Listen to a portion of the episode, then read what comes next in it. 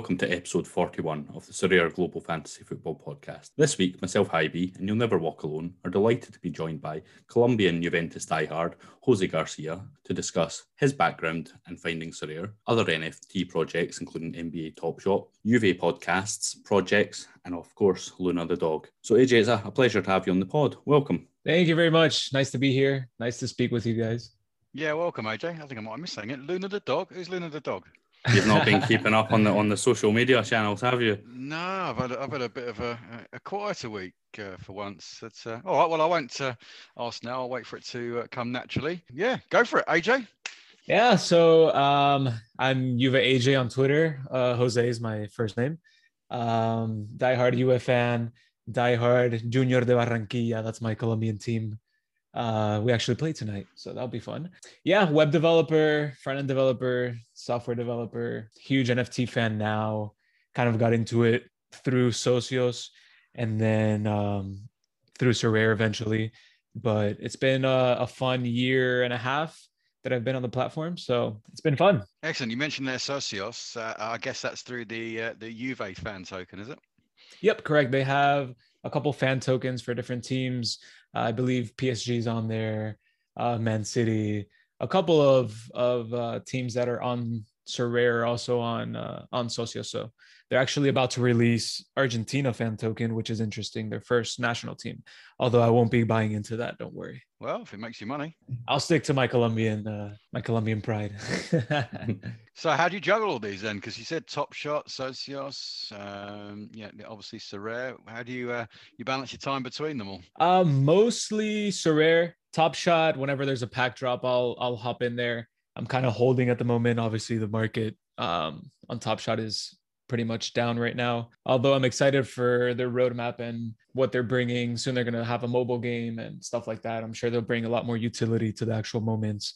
And then they're going to be burning some of the moments and giving you access to uh, more lucrative uh, actual moments, which will be fun. So, and then Sorare, I dabble in it every once in a while, usually just doing the, they have a, what's called the token hunt, which is like Pokemon Go, but you hunt uh, NFTs and stuff like that. So it's, uh, it's cool. Nice. Have you found many in that hunt? Because I know I've been doing that every day for, for months and I've, I've got a few extra that way, but mostly just the, the Socios token there that hopefully will be useful further down the line. Yeah, exactly. It's hard to find the actual team tokens at the moment, although Martina has found some of them. Um, my girlfriend Martina, uh, she's actually the one who brought me into Sorare. So, in terms of the way you play Top Shot as well, obviously you said you're a, a Heat fan. A Heat fan. Have you been more of a collector there? How have you approached that versus Sorare? Have you been quite Juve and Heat orientated, or are you looking at the utility and going, hmm, actually, I need some players that uh,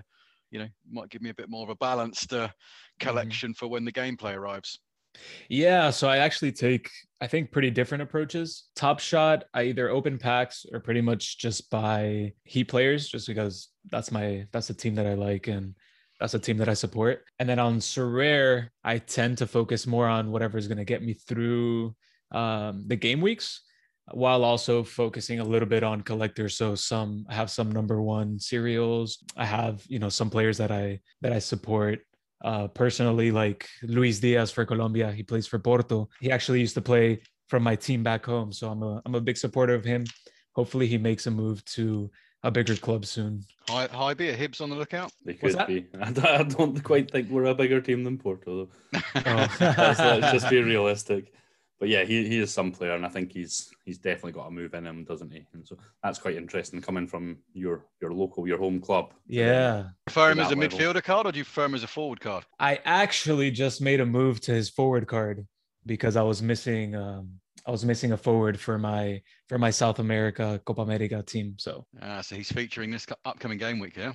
Yep, I have him in my starting lineup so far, unless I make any changes from here until the deadline. His unique's up for auction at the moment. Eight hours to go. Oh yeah, I didn't realize that one. Yeah.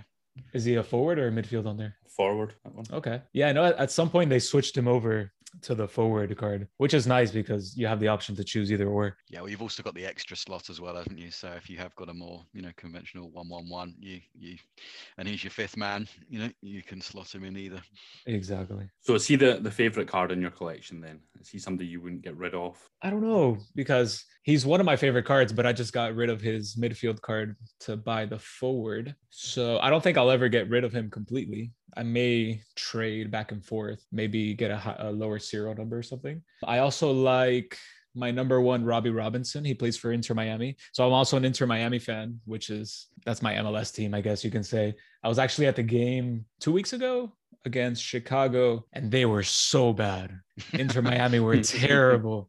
Yeah, which was disappointing, but it was a full stadium. The atmosphere was awesome. The first live event that I've been to since the whole COVID thing. So we had a fun time. Have you still got more of a, a Colombian spine? Do you have got Ospina? Have you got Cuadrado? Who is that? Uh, is that a team that you can uh, field again this week alongside uh, Diaz? Yeah, so I, I bought Ospina right after their first game of uh, World Cup qualifiers. I just added him, and then there's some rumors that he might leave Napoli and go to to a place where he'll actually start. Then I have Luis Diaz as my forward.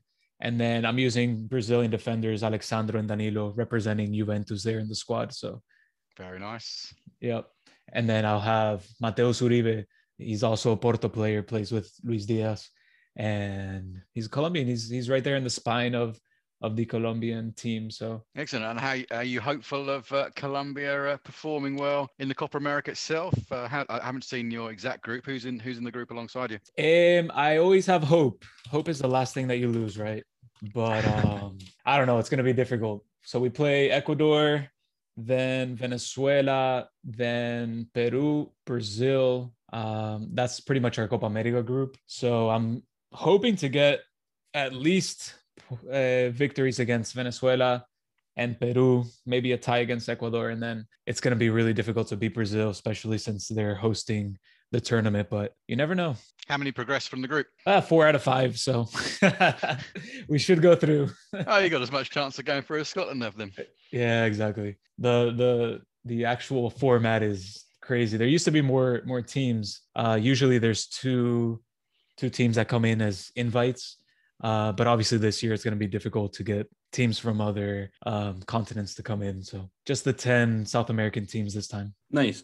nice. And just something you, you touched on on there about possibly trading that Diaz card down for a lower serial, because that's not something I've heard anyone talk about before. And I know it's obviously that's a major part of NBA Top Shot and getting mm-hmm. those low serial numbers. Is that something you think comes into Sorare more in the future? Yeah. So actually, my prized possession right now on Top Shot is not a Miami Heat card. It's a Kevin Durant season two uh, limited editions over 70, uh, I think it's 7,500 uh, minted.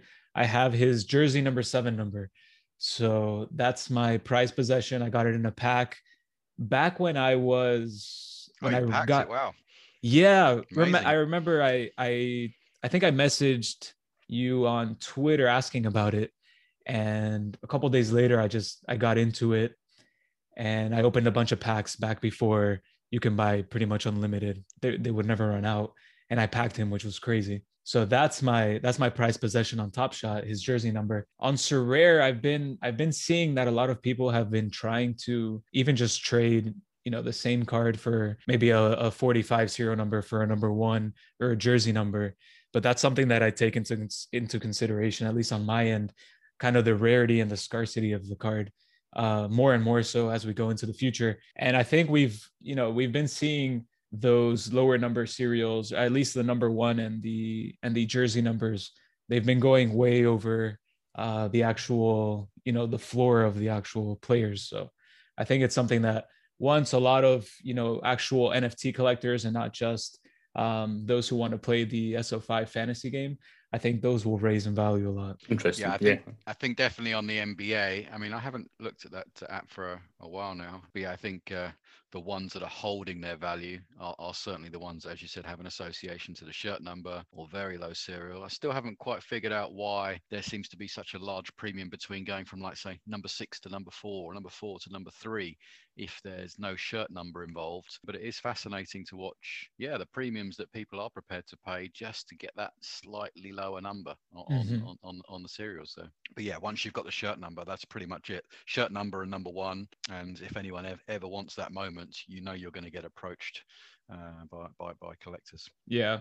I actually, back when it was the peak of NBA Top Shot, somebody offered me 60,000 dollars for that Kevin Durant, but I decided to hold. Not bad so. for a pack. Not bad for a for a pack, isn't it? Not bad. Yeah, not bad for a nine dollar pack. So it was a nine dollar pack as well. Wow. Okay. Yeah. That's awesome. And you said there's a mobile game coming out. Um, I know that I mean they've they've flirted with you know utility, and I think people are just obviously all crying out for something to do with these cards. Is there any time frame on that? Is that? Uh... Uh, I don't think there's a time frame at the moment. I know they're going through beta testing. I think they were specifically looking for people who weren't yet on the top shot platform just so they can get you know unbiased opinions of the actual game but every every so often when they go through their q&a they'll mention it you know it's in progress.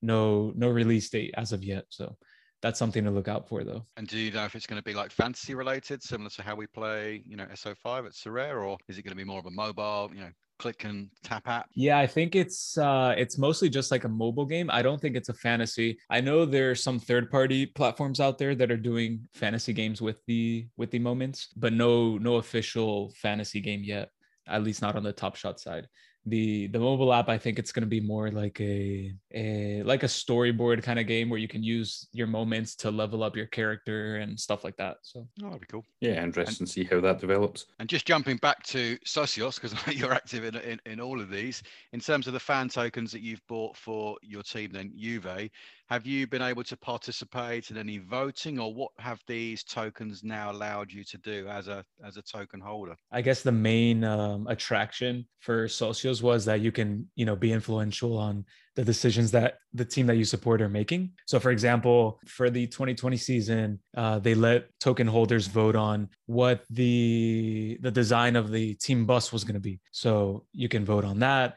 Uh, then they changed the song that plays whenever you score a goal at home they let you vote on what song they were going to play and stuff like that. So it's mostly like um, complimentary stuff to the team. Obviously, they're not going to let you vote. Oh, do you want to sign Paul Pogba or do you want to sign? uh, I don't know Mbappe. It's like yeah, those those will leave the, those decisions will leave to the to management. But um, it's also cool that you you know you kind of have a little influence on on um, what the team is doing.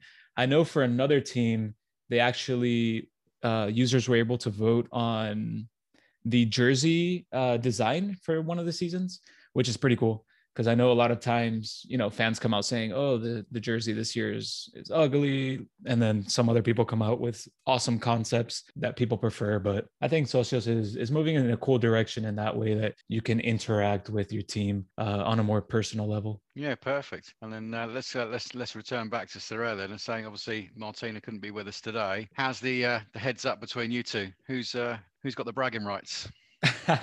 well, it's funny because she actually found Sorare and made a YouTube video about it back in February of last year, I believe. And then I kind of got into it. I started I started buying players, and she kind of forgot about it for a little bit. Um, she had some players, but not that many. She would just go into the global D4 division. This is when she said she was giving you a head start. Is that right? Yeah, exactly, exactly. and then I just started buying, buying, buying, and then uh, about what like a year ago or something, she started you know, she realized, oh, okay, this is actually becoming something great. Started buying players, and now she asks me to to send her some players sometimes, and I'm like, no, no, no, no, no. Okay, if you want to do something, we're gonna have to make a fair trade because I'm not just gonna start giving away my players. Excellent. Do you find yourself both having similar strategies to the way you build your collections, or do you have uh, quite a difference of opinions, let's say, when it comes to uh, team selection or, or, or, the value of players? Not really. I think we're we're where a lot of the time we're on the same page. I try to to let her create her own lineups just because I don't want to be influential. You know, if if somebody that I pick uh, does poorly, then she's gonna be like, oh, you know, I should have gone with with my choice. I like how you said there you try to. Um, Yeah, yeah. It doesn't always happen, and you just pick them. Yeah, sometimes I I I, I get carried away and I want to influence a little bit, uh, just to make sure that she's picking the right lineup, because you know I follow more on on the lesser known leagues, and she follows more the you know the Serie A, Juve, and stuff like that. But I I tell her, you know, you have to put King Vanaken in your lineup, even if he's doing poorly. You never know; he's gonna score three goals one game. You have to, he has to be your captain. That's it. Wise advice. That certainly is. so, who who's performed better? Without me going and looking at Sorare data, who's who's doing better out of the, the two of you? Eh, I would think I would do better just because I, I also go into more tournaments than her. So Uh, next week when we we have Martina on, it's going to be an interesting conversation. I'm sure she'll have something to say about it. I'm sure she will. So you guys are obviously big football fans on lots of different platforms, Socios, Sorare, Top Shot. You also do a couple of podcasts as well. One centered around Juve, the, the Juve show, and then you've also got the the Marts and AJ show. So can you tell us a bit more about those?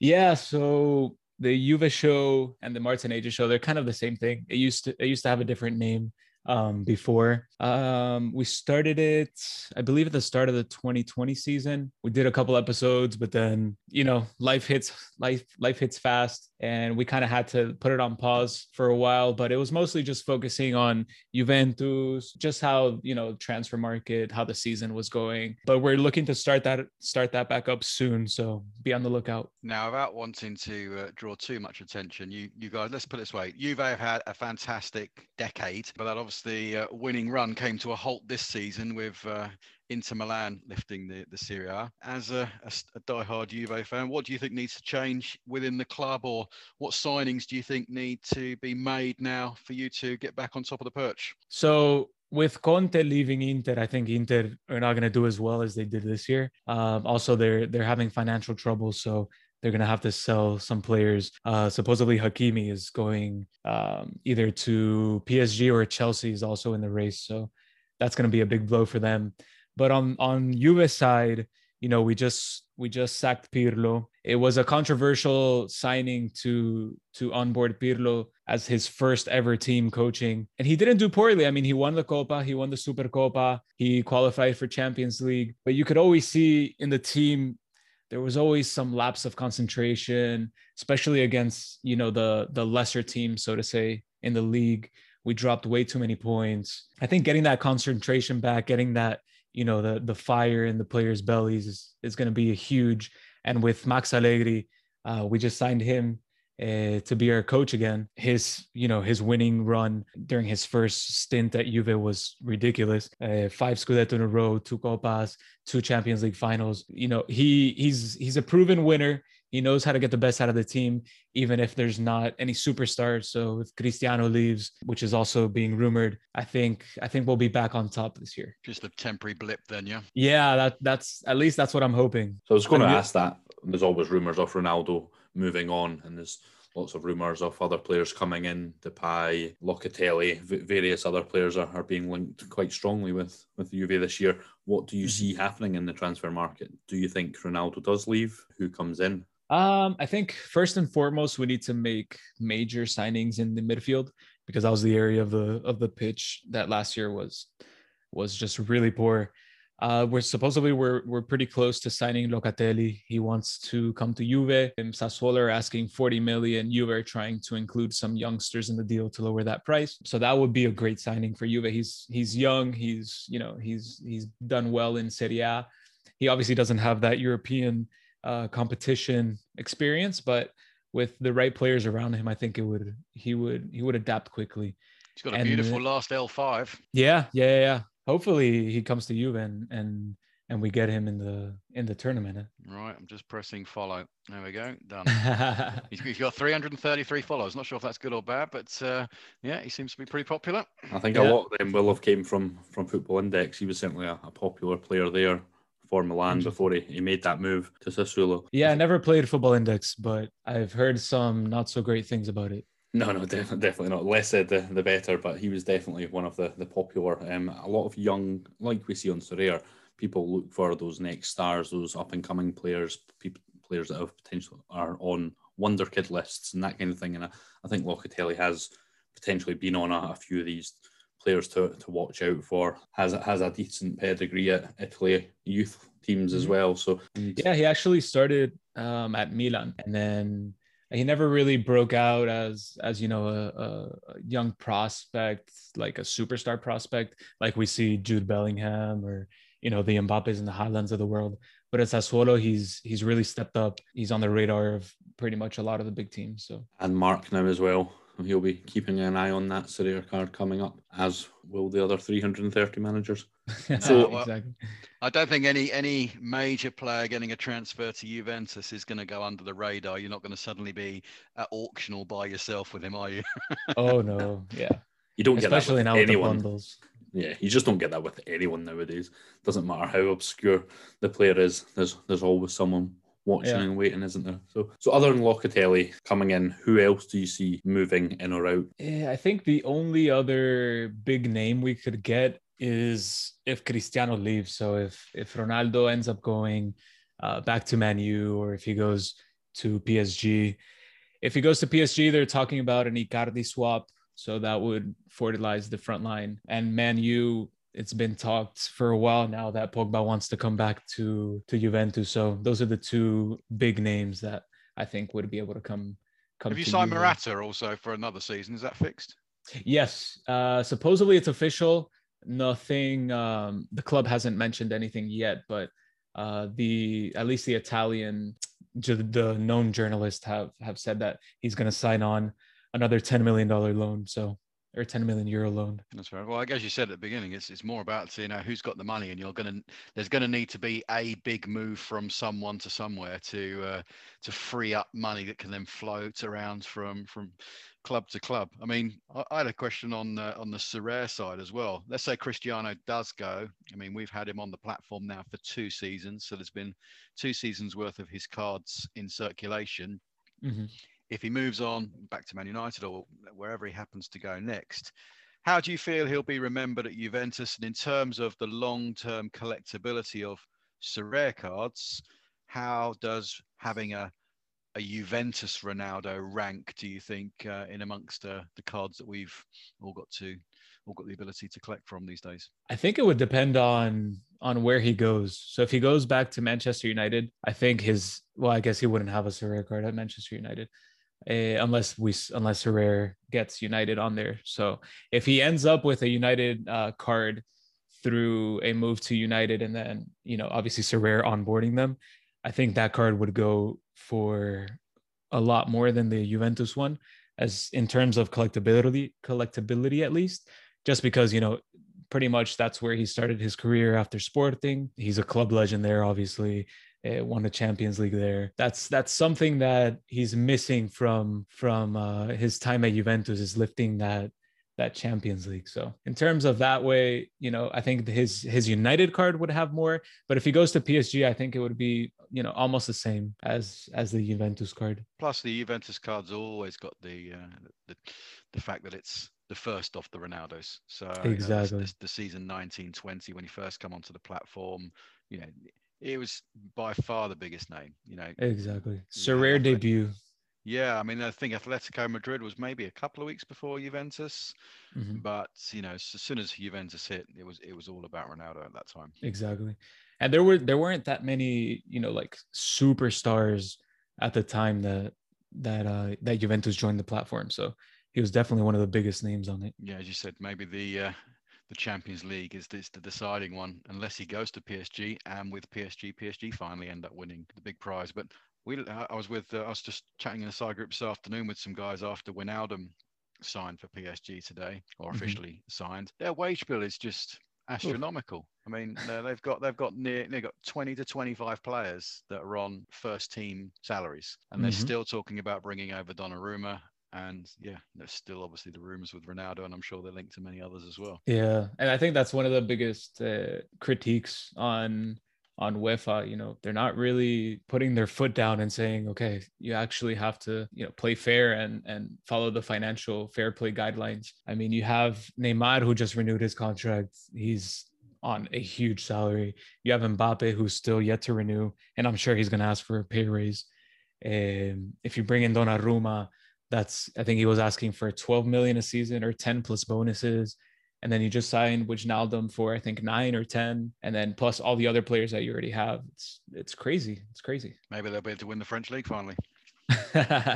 Sorry, Zara. Might, Lille might not be able to defend off the back of that. How do you feel about um, Wijnaldum leaving Liverpool? Yeah, no, d- disappointed. I mean, uh, there's still a, a, story to be told. I think um, it, it, sounds like uh, a bit of a Mexican standoff between. I think he wanted probably a slightly longer contract than than Liverpool were prepared to give, and and then neither party was able to find any middle ground. So you know, he's been you know certainly a player that's that's been involved in from Klopp's you know early journey to losses, successes. He's been involved in lots of memorable moments, and he will leave, the club and be you know really well remembered. So yeah, you know, sure. look, I'm, I'm already looking forward to seeing him in a PSG shirt, and I'll and I'll, I'll, I'll certainly hope uh, hope the best for him. So uh, yeah, I, I, was gutted that we couldn't keep hold of him a little, a little bit longer. He's got to have life still in him. He's only just turned 30, and mm-hmm. you know, you know, time you bring in, you could, you know, we can all name great superstars or players that we'd like to have in our club, but uh, you you can't really replace experience. And it's not as if he's losing his pace or he's lost this or he's lost that. He's 30 years old. He's got at least two to three seasons left him at, at the Premier League at the highest level, and he knows the club. He knows his teammates. And just because you buy someone for a big amount of money in July or August doesn't mean to say they're going to suddenly hit the ground running in September, whoever they are. Yep. Especially if they're moving from a different league. You know, we've seen it time and time again. Players come into new leagues and it, they struggle to to adapt. Yeah, and I think Gini's uh, set to have a, a, great Euros. I mean, I know a lot of people are saying that De Boer's not getting Holland playing the, the attractive football that uh, they'd like them to see, but you know, I think Gini and he plays a little bit more advanced for for Holland. You know, just behind Depay you know, there's, there's definitely goals there. And uh, yeah, look, I'm sure there'll be many headlines over the course of next season when, you know, Liverpool have lost a game and PSG have won convincingly, and everyone will be drawing the old "Why did we sell him? Uh, why did we let him run his run his contract down?" But hey, that's football. Yeah, I know Depay Depay's price has been pretty high recently since the rumors that he's going to Barcelona or even to Juve in the in the in the last few days. If he does go to Barca, he's not he's no longer gonna he's not gonna have any new cards. Huh? Yeah, not not immediately. You know, maybe Barcelona at some point next season will be bought on. But I think, yeah, a lot of the players like Depay that you mentioned there that are heavily rumoured to be going to another club, uh, you know, my mindset is that if Depay was at Barcelona and Barcelona on a platform, how much would that card cost me? Okay, mm-hmm. if Depay was at Juventus and his Juventus card came out, how much would it cost me? And then you can sort of like go, okay, right, well, you know, I sold one this week for 0.85. Probably if he goes to Barcelona, I would imagine for the first couple of months, you probably won't get one for under one ETH. Be round about one ETH, I would expect, if he's a starting player for Barcelona. Maybe if he went to Juventus, yeah, three quarters of an ETH, you know, maybe top mm-hmm. up to, up to one ETH. Uh, you'd have to obviously buy him in a bundle. Yeah, I felt that was a fair price. I didn't think, you know, there's there's obviously downside to any player if they get injured, but I can't see him going much beyond one and a quarter, one and a half, even if he is at one of the best teams in in Europe. I agree. Well, even uh, yesterday, one sold for 0.95. So yeah, yeah, true. You can already sell them for a big profit.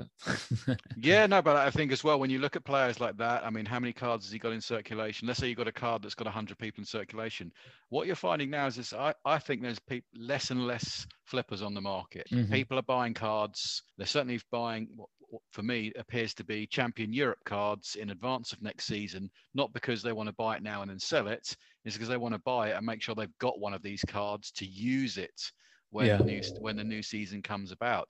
So even if there's a card that's only got 60 or 70 uh, rares in circulation, for every time you see one get bought, like this week, as you say, you're seeing two, a couple of Depay's being bought. You know, that's two more that are being sucked up in supply, and you'll probably know it better than me in uh, better than us in uh, in Top Shots. People are people are buying and everyone's got diamond hands in top shot you know you've got mm-hmm. one of the the top uh, moments or top players it's more about the floor being raised in terms of prices it's not i'm buying that for $200 because i want to flip it for $300 yeah for sure and i think we saw a lot of that uh, right before the mls season started a lot of people were grabbing those mls cards to make sure that they had them uh, before the season started and in the two or three weeks prior to to the mls there was a huge surge in prices for those cards. Yeah, and then when the first auctions of the new season come out, you just never know. Um, mm-hmm. You know, every every week you're get, we're getting newer managers to the platform. You know, and I think it's better the devil you know than the devil you don't. I'd rather have a card in my collection, and even if I think, oh, maybe I've overpaid by 10% or 20%, rather than waiting for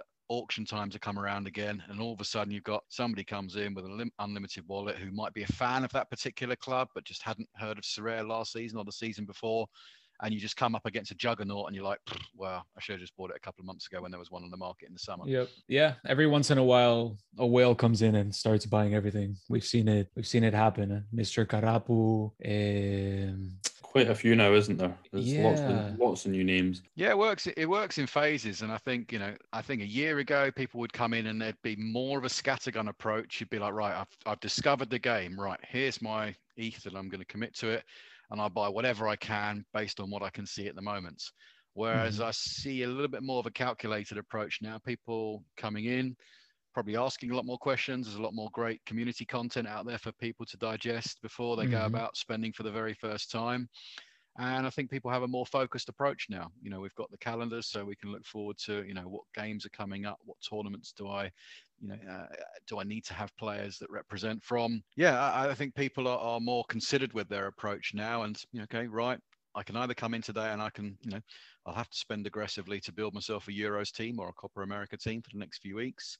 You know, Korea's yep. on a on a holiday. You know, Japan's on a holiday. MLS has got a break soon. Hmm, okay, well, you know, let me pick, and you know, which region or, or, or which yeah tournament am I going to build to uh, compete in and and you know we're already middle of june. It's not going to be long before you know jupiler league starts up again which is end of july. Then we're going to have all of the big boys from from europe starting again. So you know it's uh, i think at the moment we're still quite fortunate that there hasn't been a major marketing push yet by the company because i think when there is a major marketing push mm-hmm. all of a sudden we're going to we're going to notice again that one unique 10 super rares and 100 rares is, is just not enough for the amount of people that want to play the game. So even if it is a tier two or tier three rare, it's like, do you really want to flip it for 0.01 or 0.02? Or do exactly. you want to try and, or do you want to hold on for when the next generation of users joins the platform and they might be looking at a tier two, tier three rare going, that's a pretty good card. I can't get my hands on anything else. I agree.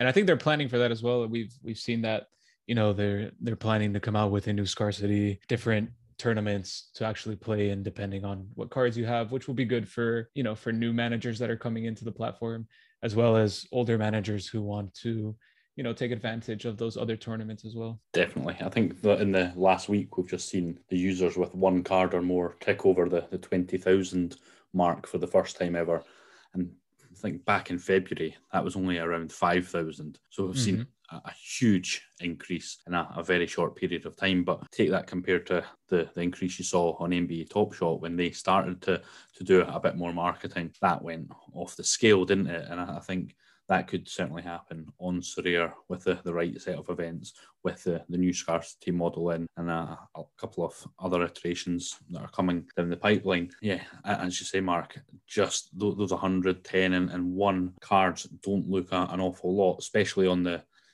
the elite players that everyone's going to want to have. So we're talking about the pie moving to potentially Barcelona or, or Juve or another big club, and only, there only being a couple of hundred cards available, or less than a hundred in, in some players' cases available for these stars, and you've got twenty thousand managers plus potentially wanting to to get involved and, and, own them. So I think you're, you're right. It's going to be harder to actually tease some of these players off people. Yes, the there's managers who are wanting to, to play this game and, and flip players, but I don't think that happens as much at that top level. The the elite star cards, they're not getting flipped. People are, are holding them, knowing the value of them, knowing what they can return for them in the SO5 tournaments. And it might not be today, as you said, Mark, it might be looking ahead and planning ahead for next season when the new European champion cards come on.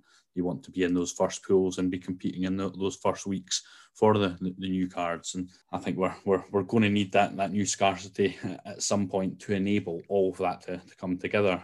Mm-hmm. Yeah, I think the new scarcity will be a big push in in new users on the platform because not every you know not everybody can afford 500 or a thousand euro teams just to buy into the actual platform. Once those once the buy-in to actually compete lowers a little bit with the new scarcity, I think it will it will shoot it will shoot up the number of users because I, I think we just hit a twenty thousand with at least one rare card. Yeah, which is crazy. Exactly. Yeah. So I think you, you bring that in, it enables some of these users to come in on a, a lower budget, but also to, to build into the existing mm-hmm. ecosystem. And so I don't know if you had a, an extra couple of divisions that allowed you to to say coming with a, this new scarcity. So a division that's five cards of the new scarcity at the, the lowest division and the ability to, to win some rares, some tier twos and tier threes within that. And then maybe a, a division five where you've got a, a, mixture of rares and the, the new scarcity in there. And that allows people to have this natural progression. And we've obviously got the, the talk of the, progress bar uh, approach as well. So you've got that element of, being able to, to build up the rewards within that yeah. structure, but also be, to actually be able to compete and to enjoy using these those players and, and play with them on a, a, game week. Yeah, I'm excited for that. That you can you know wait until you claim your prize to try and get a better prize. That'll be that would be fun, especially for you know the managers that are that don't have the strongest teams. Instead of you know if if they're lucky enough to get a an actual card prize instead of you know settling for a D three or a a tier three, they can build that up and try and go for a higher rated. So that'll be cool. Yeah, exactly. Excited to see what that eventually looks like. I'm sure we'll, we'll see more on that soon. Mm-hmm. On the marketing side for, for Socios again, I'm curious to know, is there anything that you've seen there that you think could be successful for Sorare as well? How have they gone about increasing the market share and, and attracting more fans? Well, I think mostly with um, with Socios, they've done a lot of marketing um, in stadiums.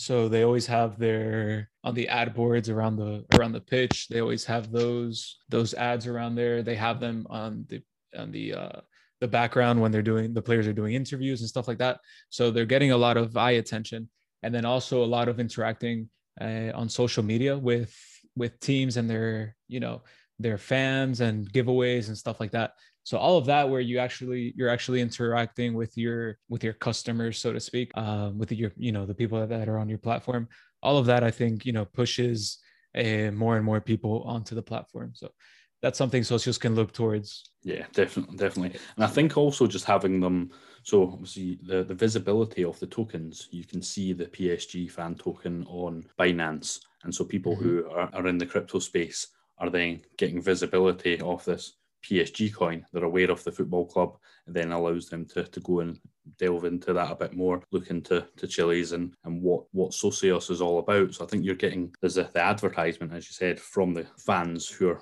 are football passionate fans mm-hmm. tied to these clubs. But then you're also getting a whole bunch of people who are coming in because they want to, to own the tokens. And I know we see it and you see it in the Discord channels, you see it on the Telegram for Sorare there's lots of people who come into this and like, where can I buy the Sorare token? And mm-hmm. people are, are desperate to, to buy tokens. So I think that does certainly go in their favor as well to getting getting the eyes on it there. Yeah, for sure. I think also a lot of people, for example, going back to that football index uh, thing, a lot of people who are on that platform are very skeptical as long as what I've seen on Twitter are very skeptical of, you know, the same thing happening with Sorare.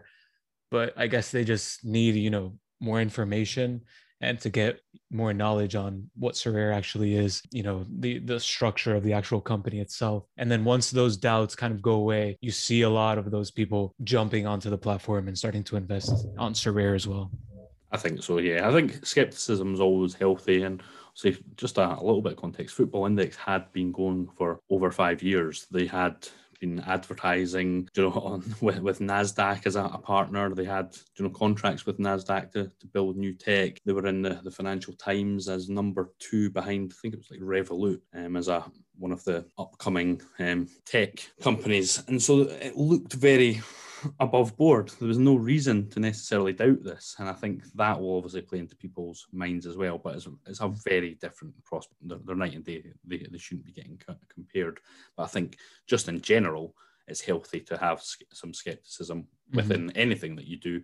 But also you, you need to be in control of your, your finances, what you're doing, not over investing, you know, not spending money that you can't can't afford to. Looking Exactly. At, looking at these from, a personal risk perspective, and we all have completely different outlooks there, don't we? Uh, depending on our, our circumstances, our, our backgrounds, what, whatever. So I think it's it's very personal to everyone. But Yep, you I just agree. need to, to play it safe and and not go, you know, not get too much FOMO and, and follow the hype. You yeah, can I think enjoy the a- game. it's a it's a big uh, I don't want to say issue, but it's something that we can see a lot right now with NFTs in general. People are just you know putting all their money into it thinking they're going to make a quick buck and then maybe there's no real actual structure behind the nft that they're investing in and then it crashes or whatever. But there's a lot of hype around you know nfts that don't really have much utility. They don't really have a plan behind them. It's just a quick you know cash grab from the creators. I think everybody just needs to do their own research and you know before actually just throwing a bunch of money into it everybody needs to you know know exactly what you can invest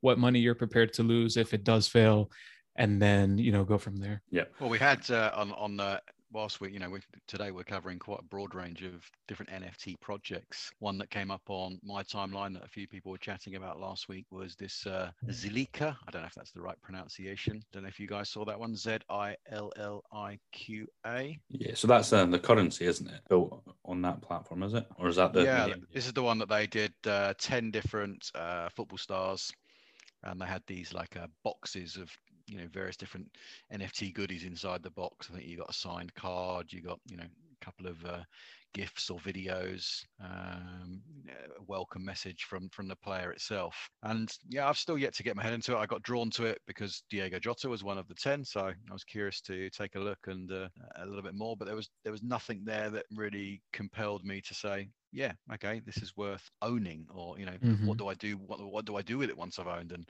i've still yet to meet anyone that has actually bought one so um So obviously you, know- you were around in the Sorare early days when it was still on Discord and it it doesn't didn't look anything like it, it did today. What was the difference, and what made you think? well i think that the, i think the difference is that the, the game came first um Okay. the, the cards were almost like you know we could we could have played with invisible cards that wouldn't have been the problem back then the fact is that the the, the early decisions were about how to make a game that people would want to play Mhm. So, you know, the, the premise of it being five aside, simple pickup. Okay, right.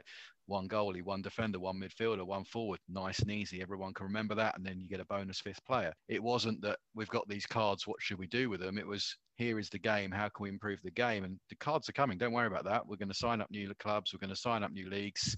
And there'll be all sorts of cards that you can pick and choose to play with. But, you know, let's get the fundamentals of the game correct first of all. And and then as I say, it just so happened, you know, NFTs could have been physical cards that we got sent in the post. Doesn't really matter. It was more about you know getting the game right first of all. When I look at the Zilliqa, I was like, yeah, okay, go backwards. Look at the look at the fact that it's a coin, but you know what is it? You know these are obviously all great licensed players, fantastic uh, to look what at. What am I going to do with it, and where Yeah. what are other people going to, to view Mhm. this as? But then Yeah. with that said, crypto another crypto punk sold at Sotheby's this afternoon for eleven point eight million dollars. Yeah, I saw that. The the famous Pranksy was bidding, I think, two million, and then out of nowhere somebody just upped it up to 10 or 11, which was crazy. but okay. the world we live in, isn't it? Yeah, it's crazy. There's there's hope for my Taiwo Awani first season yet. Well, now there's um there's just so many now. There's the Z run with the the horses where you race them. Done I think the graphics it. look impressive on that. Every time I see an advert for it, I, I like the look of it. I think, yeah, they're, they're- they're good. And I've seen, I mean, the horses have been for sale on OpenSea for again a couple of years now. They're not new. They're, you know, the first generation horses uh, must be at least two years old now. I'd say. I think they have breeding as well and a bunch of stuff, but I think they're they're releasing new horses sometime this week because I've seen a lot of people, for example, with the the Bored Apes, the Bored Apes yacht club or whatever. Yeah, yeah. A lot of people have been selling now to get into the the Z run uh, drop that they're releasing soon. It's just whatever people lot- can get there's their lots of on. these, aren't there? The Bored Ape ones came out, looked great, and then was it two days later? Meebits came out. Yeah, and then they look great. And then all of a sudden, last week, the floor starts going up on Bored Apes. Yep. What 0.6, 0.81, 1.2. It's like, where, where does this come from? I mean, is the are these just not giant games of musical chairs? And when the music stops, then you know, exactly. Yeah, I, I prefer the security off having utility in these cards. So talk about you can go and buy a card today. It might cost me me five hundred pounds. Tomorrow, maybe the, the most I could get for that is three hundred and fifty pounds. But I can use that card potentially for, for 10 years, depending on the, the age of that, that player. And we all know Mhm. I go for the, the the younger types, don't I? So that Yeah. gives me that confidence. I'm buying these players. It doesn't really matter what their, their price is today. It's more about what can I get from them, and it might not be returning me their value today, tomorrow, next week. It's over a longer period of time, and yeah, I think you have to factor that in. I seen somebody tweet the other day there. I, I bought this player. It was a a big purchase for them, but they calculate it out. So if I own this player until he retires, it's going to cost me forty-two pound thirty-seven pence per year. Do you know he'd worked it out that way, and you know in his head that's then value because they can utilize that player every year within this SO5 game and get enjoyment out of the game and also stand to, to win some rewards back in, in Mhm. doing so. So I think that needs to, to come into some of the, the thought process as well. And I think we will get there with the the cards. I mean, Cherki is one that uh, obviously a lot of people want to come and buy, and I, you know, once you've got one in your portfolio, I don't think you you're likely to want to sell it. Uh, and again, I'll draw a comparison to Top Shot. I mean, when you know LeBron James as one of the bigger names was, was taking off, you could go and approach multiple owners of LeBron James, and they'd all turn around and say, "Not for sale, not for sale, not mm-hmm. for sale." We haven't quite got there yet with Sorare, but I'm sure there will come a time in the not too distant future where certain players you will be you will go to approach every single manager and every single manager will say nope not for sale Yeah.